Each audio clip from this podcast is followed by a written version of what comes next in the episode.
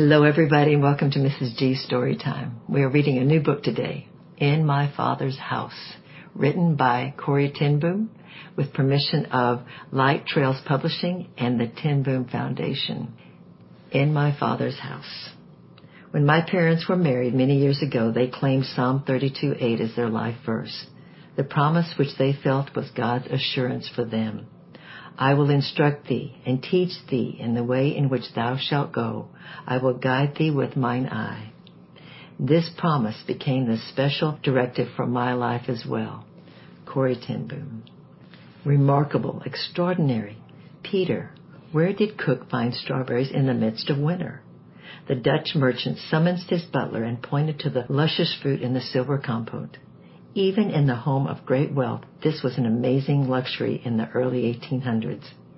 It's the gardener, sir, ten He does some miraculous things in that hothouse of his. ten you say? Hmm, must remember him. Astounding. Bring me some more, Peter, with lots of thick cream. My great grandfather ten Boom grew those plump strawberries during the chilly months when ruddy cheeked children skated over the canals. He was no ordinary gardener, but a master craftsman who caressed the soil into performing miracles.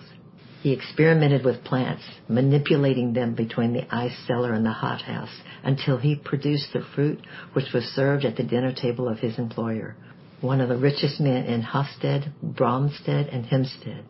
These simple strawberries saved my great grandfather from jail. It was during the time of Napoleon, Europe was trembling from the onslaught of the evil little man from Corsica. Swaggering across the continent, victorious in war, the French emperor conquered country after country and forced men into submission. The government of Holland was ruled by Napoleon's followers and their oppressive regime. My great grandfather was an independent man. He had spunk, but not much tact, I'm afraid. He refused to submit to men who denied freedom to other men. However, Hollanders at that time had two alternatives. They were either obedient to those who served the stuttering dictator, or they faced what could be a very severe punishment. Tyranny at any time in man's history demands loyalty. One Sunday, my great grandfather went to his church and heard the minister announce the opening hymn. The theme was from Psalm 21. But as the congregation began to understand the words, one voice after another stopped. They realized it was a pointed description of their political situation, and nobody dared to continue. But great grandfather and the minister sang louder, a defiant duet. The evil one considers himself to be free from all bondage and runs around while he stirs the people. At the same time, the bad people assume they hold the reins of government and they are being raised to the summits of honor. Sad hearts and silent voices were encouraged by the bravery of the minister and the spunky gardener. When news of ten Boom's treacherous act of defiance reached the authorities, he received a summons to appear at the town hall. He must have been prepared for the consequences as he addressed the officer in charge. What does Mr. Snoot Nose want with me? First, he challenged the regime, and then he hurled a contemptuous name at his accuser. But where do strawberries fit into all this? Before great grandfather had a chance to be sentenced or taken to prison, his boss, who was a very influential citizen, interceded and had him pardoned. A gardener couldn't grow fruit in jail, could he? My father told me this story of great grandfather and his personal challenge to the Napoleonic regime with a sense of joy. I am glad he was a real man, father said. Over a hundred years later, when people said to father, stop having Jews in your home, you will be sent to prison. My father answered, I am too old for prison life, but if that should happen, then it would be for me an honor to give my life for God's ancient people, the Jews. From generation to generation. William ten Boom, my grandfather, was not very strong like his father, so he chose a work which was not physically difficult. In the year 1837, grandfather purchased a little house in Haarlem for 400 guilders and set up shop as a watchmaker. It was in 1844 that grandfather had a visit from the minister, Dominie Witwen, who had a special request. William, you know the scriptures tells us to pray for the peace of Jerusalem and the blessing of the Jews. Ah, yes, Donham. I have always loved God's ancient people. They gave us our Bible and our Savior. Beginning with this conversation, a prayer fellowship was started, with grandfather and his friends praying for the Jewish people. This was an unusual idea among Christians at that time. The Jews were scattered throughout the world, without a country or a national identity. Jerusalem was a city torn by centuries of conflict. The attention of the world was not upon the Middle East, and yet a small group of Dutch believers met in a little Haarlem house, a watchmaker's shop, later called the Beje, to read the scriptures and to pray for the Jews. In a divine way which is beyond our human understanding, God answered those prayers. It was in a small house exactly 100 years later that grandfather's son, my father, and four of his grandchildren, and one great grandson were arrested for helping save the lives of Jews during the German occupation of Holland another stuttering dictator, more arrogant and insane than Napoleon, had planned to exterminate every Jew in the world. When Holland was controlled by Hitler's troops, many Jews were killed. For helping and hiding the Jews, my father, my brother's son, and my sister all died in prison. My brother survived his imprisonment but died soon afterwards. Only Nollie, my older sister, and I came out alive. So many times we wonder why God allows certain things to happen to us. We try to understand the circumstances of our lives, and we are left wondering. But God's foolishness is so much wiser than our wisdom. Because the foolishness of God is wiser than men, and the weakness of God is stronger than men. 1 Corinthians 1:25. From generation to generation, from small beginnings and little lessons, He has purpose for those who know and trust Him. God has no problems, just plans. Blessed is a man that makes the Lord his trust and respects not the proud, nor such as turn aside to lies. Psalm 40, verse 4. Beginning with Mama. My mother was a woman with a loving sense of humor and a striking appearance. She had thick, dark, curly hair and brilliant blue eyes, an unusual combination for a Hollander. She came from a large family and was left fatherless just after her mother gave birth to an eighth baby. While she was still very young, her mother and her brothers and sisters were forced to earn their own living. One of my sisters, Jans, started a kindergarten where Cornelia Cor, my mother, and another sister, Anna, became her assistants. I'm sure this experience helped my mother later in training her own children. When Jans added a Sunday school for her kindergarten, she began to work with a young theological student. Hendrik Wildenborg, who became her special boyfriend. Cora caught the eye of a handsome teacher in the Sunday school by the name of Casper ten Boom, and they immediately found something in common. Their birthdays were on the same day, May 18th. Romance grew between Cora and Casper, and when Cora journeyed to the Harderwijk to visit her grandmother, Casper was so lonely that he followed her the next day. About 50 years later, I visited the quaint village of Harderwijk, on the Zuiderzee with my father. As we walked along the Bruggestraat, father said, This is where I proposed to your mother. There were cobblestones instead of pavements at that time, but many of the old houses in the Seagate are still the same. He paused to remember the youth, which had vanished, and his love for the gentle woman with the laughing eyes. Did mother say yes immediately, I asked. No, not until the next day, and I spent a very restless night waiting for that decision. When I asked him if he had ever regretted his decision to marry Mama, his voice was firm. Never. Until the last day of her life, I was just as much in love with her mother as I was on the day in Harderwijk. We didn't have an easy life. We had many sorrows, but God led us by his extraordinary providence. A little jewelry store.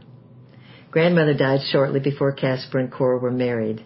By then, father had started a jewelry store in a small town in the heart of the Jewish section of Amsterdam. Once a customer arrived who was a pastor from Ladysmith, South Africa. He came into the shop and asked father to provide a clock and a bell for his church tower. This was a tremendous encouragement to a young merchant. The order was simple to fill. All father had to do was to go to the factory in Brabant to make the selection. The manufacturer did all the installation. However, the commission from that sale provided enough money for the young couple to be married. Uncle Hendrik, Jan's husband, was a minister in a little village near Amsterdam. Mother and father had to go to the town hall first to be registered and married in a civil ceremony. The man at the town hall who married them thought they were a high people because they came from Amsterdam. He tried to be very dignified in a manner suitable for this distinguished couple, and began the marriage speech with great airs. Honored bride and bridegroom, you are now gathered here. He stopped and looked around and burst into tears. Father said, I'm so touched by your speech and tears, but we would like to be married. The poor fellow finished the ceremony somehow, but Uncle Hendrik conducted the final marriage rites in his church without tears. The newlyweds moved into a shabby little house in Amsterdam after their wedding. It was probably just as well that the emotional clerk from the town hall didn't know of their humble means.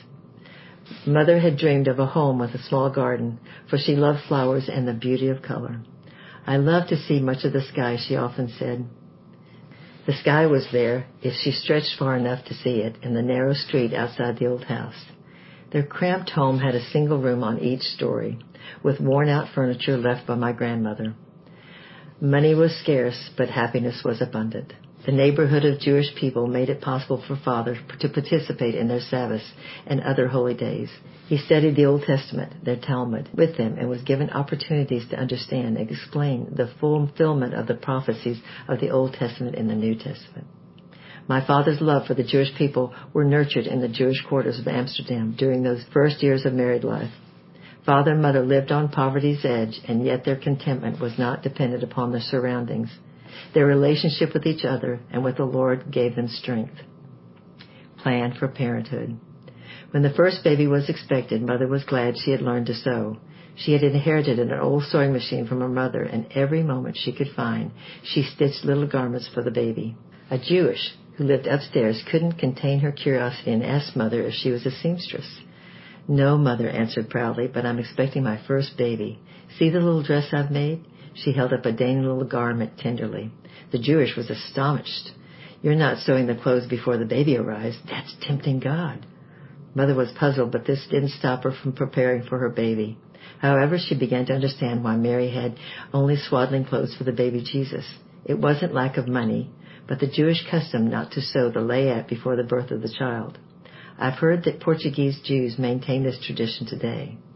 When Betsy, the first child, was born, mother became quite ill. She asked her younger sister, Anna, to come for a few weeks to help with the new baby. Those few weeks stretched into 40 years. Mother and Anna had always been close, but when mother married, Anna went to live with Jans and Uncle Hendrik. Anna, however, became very lonely for Cor and was delighted when father and mother invited her to stay with them in Amsterdam. Within seven years, four more babies were born, but one didn't live. Father had to look for a cheaper house to accommodate his growing responsibilities. By the time I was born, they were living in Korte Prinsengracht in a house at the very end of the canal where few people passed the shop. Business was at its lowest ebb. I was a premature baby with blue skin and pinched features. When Uncle Hendrik saw me, he shook his head sadly. I hope the Lord will quickly take this poor little creature to his home in heaven, he said. Fortunately, my parents didn't feel the same as Uncle, Uncle Hendrik. They surrounded me with love and good care. There were no incubators in those days, and one of the greatest problems was keeping me warm. I cried so pitifully from the cold that Tante, Aunt Annie, rolled me in her apron and tied me against her body. Then I became warm and quiet. 1895, Corrie and Betsy. Many years later, while I was in Africa, I met a missionary family whose baby could not be comforted until a native girl bound the child to her back with a piece of cloth. The baby became calm, secure in the closeness to the body of a person who loved them. I must have felt that same way bound snugly in Tanta Anna's apron. Throughout the first year of my life, I was a poor, sickly looking creature Mother told me once she was traveling by train with a friend who held a beautiful, plump baby on her lap. The baby's name was Rika, and the people in the coach were giving her many admiring glances and comments. They would look at me in my mother's arms and then turn away, unable to find anything positive to say. Mother told me this bothered her at first, but then she would hug me and whisper, I wouldn't exchange you for anyone in the whole world, you darling, ugly baby with the beautiful eyes. When Rika was two years old, she began having epileptic seizures, and I played with her all through my childhood, but I remember how aware I was that her little face would change so drastically as the sickness would overpower her. Mother was always ready to care for Rika throughout her life. Mother taught us to be helpful and loving towards those who are weak or abnormal. Haarlem inheritance. Grandfather William died when I was six months old, leaving father his shop in Haarlem. We moved into the house, which wasn't very large, and poor mother still didn't have her garden. She put some flower pots on the flat roof and called this her garden. She had geraniums in clay pots, hanging fuchsia, and some ivy climbing the brick walls. She developed a roof garden long before the modern penthouse dwellers thought of such a thing. Even in the new house in Haarlem, she could only see a small piece of the sky she loved. The roof became her outdoors when she became too weak to take her daily walks in the street. During those first years of their marriage, the financial situation must have been very serious. Anna worked night and day to nurse mother when she was ill and to care for the four children. She earned the grand sum total of one guilder, about 30 cents a week. Father gave her this magnificent salary every Saturday. But often by the following Wednesday, the finances would become so desperate that father would have to go to the kitchen and ask, Anna, do you still have your guilder? Anna always had the guilder available, and it often brought food for the family on that day. This was certainly blessed money. This was the beginning of my rich inheritance. When I remember my family life, I realize that my parents and my aunts had truly mastered the art of living. They enjoyed life and they loved children.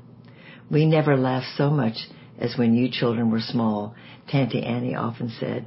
In our hearts we must have stored some of the memory of the laughter to be brought out in later years, when the sounds of happy voices were scarce in our beloved land. A good man leaves an inheritance to his children's children. Proverbs 13:22. And next time we'll do chapter 2, 5 is not too young. I love you. I'm praying for you and bye bye for now.